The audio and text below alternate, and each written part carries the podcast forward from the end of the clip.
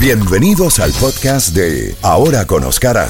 Mantente al tanto y acompaña al periodista galardonado Oscar Aza mientras que discute los temas más relevantes y entrevista a los personajes más importantes del mundo de las noticias. El podcast de Ahora con Oscar comienza ya. A esta hora hacemos comunicación con Jacobo Gostin y todas las noticias. Me imagino, Jacobo, que usted está trasnochado como yo con el debate muy diferente, este debate vicepresidencial al que tuvimos oportunidad hace ya unos días, con el debate de los dos candidatos, hablando del presidente Trump y del candidato Joe Biden. Ayer Kamala Harris y Mike Pence en un debate súper diferente, ¿no? Jacobo, buenos días. Buenos días, Caferro. No, no solo súper diferente, pero con una cosa buena, que es que no se insultaron. Porque recordemos que en el primer debate presidencial, que fue el 29 de septiembre, en, primero el presidente Trump salió insultando a Joe Biden y Joe Biden ni corto ni perezoso comenzó a insultarlo de regreso. En este debate no hubo un solo insulto, aunque hubo varias diferencias de opinión. Susan Page es una periodista, fuimos compañeros en la Casa Blanca como corresponsales. Ella ahorita es la jefa de los corresponsales el diario USA Today. Es una mujer muy preparada, pero en estos debates nunca sabes, eh, por ejemplo, las primeras preguntas, eh, lo primero que ella les dijo, vamos a seguir las reglas así. Cuando les hagamos una pregunta, les damos dos minutos para que respondan. Bueno, tocó la primera cosa, le, toca al señor Pence hablar dos minutos y habló tres y medio. Y por más que ella le decía, señor no le hacía caso. Kamala Harris hizo caso en las primeras preguntas, pero cuando se dio cuenta... También se pasó. Que el señor Pence pasaba siempre, pues ella empezó a pasarse y cuando le decía el tiempo, ella decía, bueno, eh, el señor habló, déjenme por lo menos tener igual tiempo. A final de cuentas terminaron con igual tiempo. Pero un momento, ah, Jacobo, perdón que te interrumpa, un momento en que la moderadora se puso en la raya y le dijo, o ustedes se ponen de acuerdo ustedes y sus campañas firmaron un acuerdo de que no iba a haber interrupciones del tiempo y se les puso seria y ellos como que acataron la, la idea y, ya continuó como normal, ¿no? ¿Se acuerda el momento que hubo? Así es. Y, y, todo el objetivo es darle igual cantidad de tiempo a los dos. A final de cuentas vi, una tenía 36 minutos y pico y, y el otro tenía 36 minutos y pico. O sea que a final de cuentas se igualó pero al comienzo sí parecía que Mike Pence pasaba mucho más tiempo que Kamala Harris. Hubo una encuesta, Caferro, cuando terminó, una encuesta rápida que hizo CNN y el resultado fue 59% dicen que estuvo mejor que Kamala Harris, 38% estuvo mejor Mike Pence. Esa es una encuesta rápida. Hoy tendremos más encuestas nos van a decir, pero creo que lo más importante era lo siguiente, que ninguno de los dos cometiera algún error garrafal o dijera algo que iba a ser tema de campaña y que podía dañar al que ocupa el primer lugar en la boleta, por decirlo así. Tocaron una serie de temas. Yo creo que estaba bien preparada Kamala Harris. O sea, se pensaba que en materia de política exterior, como ese no es su fuerte, mientras que Mike Pence ya lleva cuatro años de vicepresidente y está bien enterado de todo lo que está pasando, pero fíjate que no no no no fue una desventaja para ella, supo defenderse bien. Así que en resumidas cuentas creo que ya pasó, no hay errores que lamentar. Creo que Kamala Harris mucha gente no la había visto, no la conocían mucho, la vieron ayer y Mike Pence cumplió con el objetivo de no hacerle daño y de tratar de levantar los números del presidente porque ese primer debate le había hecho mucho daño. No, no hay todavía encuesta por parte de la cadena Fox News sobre sobre este debate, eh, que, yo sepa, no, pero creo que todos van a salir eh, como salieron eh, los numeritos. Vamos a ver, repito, lo importante es que se llevó a cabo quien quiere otro debate es nada menos Donald Trump, el que insiste en un segundo debate programado ya a la vuelta de la esquina donde usted está, señor Caferro, ahí en Miami. El 15. El 15 de este mes. Ahora, eh, Joe Biden dice que él con gusto va al debate, pero que los médicos certifiquen que ya el presidente está bien. Porque ese es otro de los temas.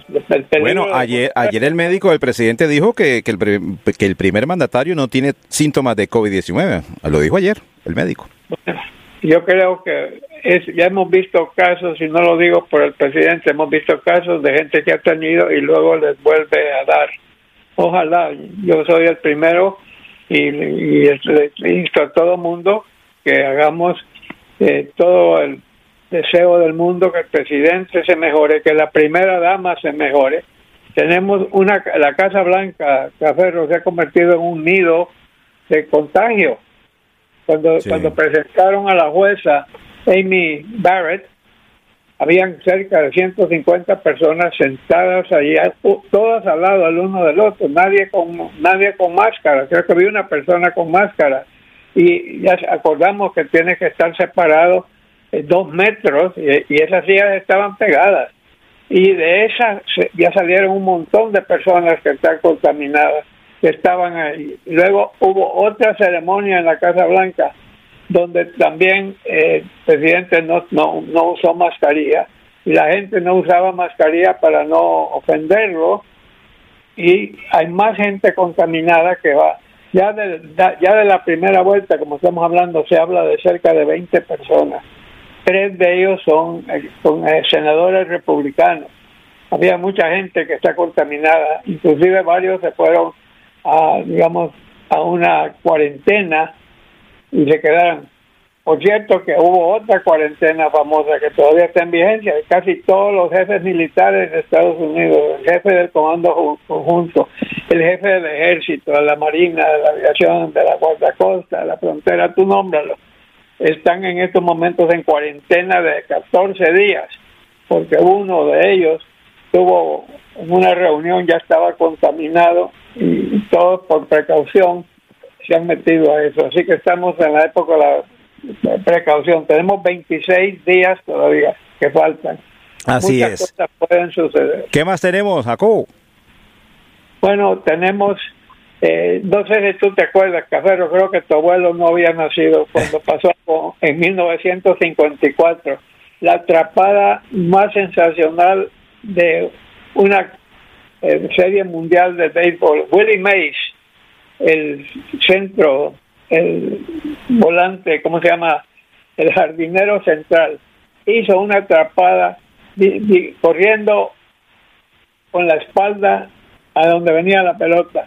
Hizo una atrapada sensacional en un partido. Él, él estaba con los, con los eh, gigantes de Nueva York antes de que se fueran los gigantes de San Francisco. Esa atrapada. Hubo una atrapada ayer. Esta vez los esquivadores es nada menos que este, ¿cómo se llama este? Corey Bellinger. Hizo una atrapada, le robó un jonrón a este Fernando Tatis, que no sé si es dominicano, si es puertorriqueño.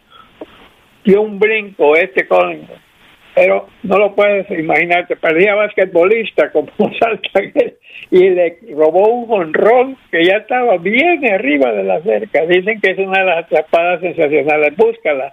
Busca la, la atrapada de Corey Bellinger, que, los Dodgers ganaron ayer 6 a 5. Sí, eso veo por acá. ya llevan dos victorias. Los Yankees perdieron ayer. Y perdieron, los, y perdieron los Marlins también.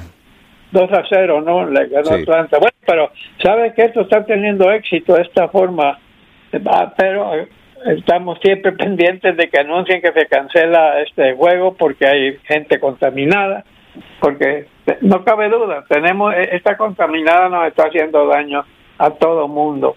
Así es. También tenemos, eh, volviendo al tema, el, presidente ahora, vamos a ver si sale un paquete de café, uh acomodar lugar un paquete, hay gente que se está quedando sin dinero para pagar la renta, sin dinero para comida, sin dinero para la matrícula escolar. Que llegue pronto esos 1.200 dolaritos, Jacobo, que hay mucha gente que lo necesita, de verdad que sí. Totalmente, y ojalá que se lleve a cabo. Estamos pasando una situación verdaderamente eh, muy difícil, muchos trabajos jamás van a volver a aparecer. Así, es. que, y el presidente de la Reserva Federal, que es el Banco Central de Estados Unidos, general John Coward, había dicho antier que Estados Unidos, si no le, le dan estímulo como ese 1.200, como tú dices, la economía va a quedar verdaderamente súper dañada. Así que, por favor, senadores y Casa Blanca, A ponerse de acuerdo. esto es, esto es vital, están, están dañando no solo a las personas, a la economía nacional. Sí, señor. Bueno, Jacobo, le propongo una un reenganche. Dígame la hora para que negociemos. Como últimamente usted y yo estamos negociando, dígame la hora después de las ocho y media. ¿Le parece bien? Ocho y media está perfecto para mí. Y Después tengo Perfecto. cosas que hacer, así que ahí le seguimos. Y mientras tanto, veremos qué más noticias tenemos. Ese huracán, vamos a hablar de ese Sí. huracán. Sí, señor, que se perfila para acá, para el Golfo, bueno, para acá, para la costa de Luisiana. Vamos a ver qué sucede. Jacobo, como dice Oscar, cuídese el mapa genético, yo, y tómese un cafecito bien, bien calentito hasta ahora. ¿Cuál primero? ¿Primero me cuido y luego el café? ¿O el café Como, primero? como usted quiera, Jacobo. Un abrazo. Hablamos más tarde.